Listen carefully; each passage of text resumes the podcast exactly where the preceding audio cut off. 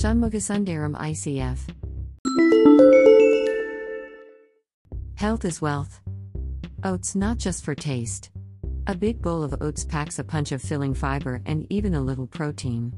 Plus, it's good for people who experience blood sugar spikes and drops with other processed breakfast cereals.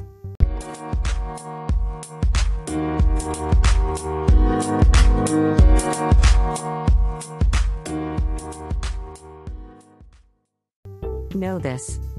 Bhopal resident Eklavya Batham will be the youngest ever to represent India in an international be representing India in the upcoming event. He will be participating as sailor in the Optimist World Sailing Championship in Italy. Hailing from the fishing community, he always has a liking for water. But little did Eklavya Batham know that he will be representing India within four years of taking up sailing. At 12 years and 9 months, the Bhopal sailor may also be one of the youngest from the country in recent times to compete in an international event.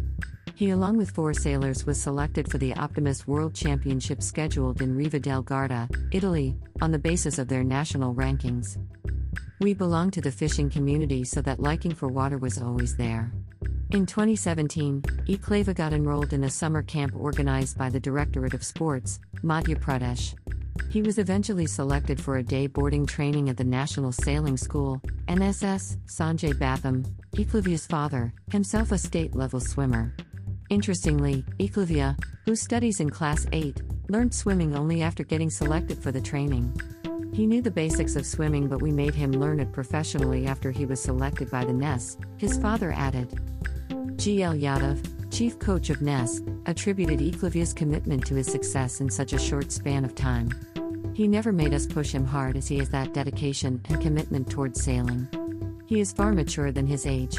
But it was not easy for the parents to allow a boy as young as 8 to train at the upper lake where the Ness is headquartered. The fear was there. His mother Shailaja was apprehensive initially. Given the situation due to the COVID 19 pandemic, international travel is not easy, but Sanjay is not worried. Instead, he is eagerly waiting for his son to make a big splash in Garda Lake, laying a strong foundation for a bright future in sailing.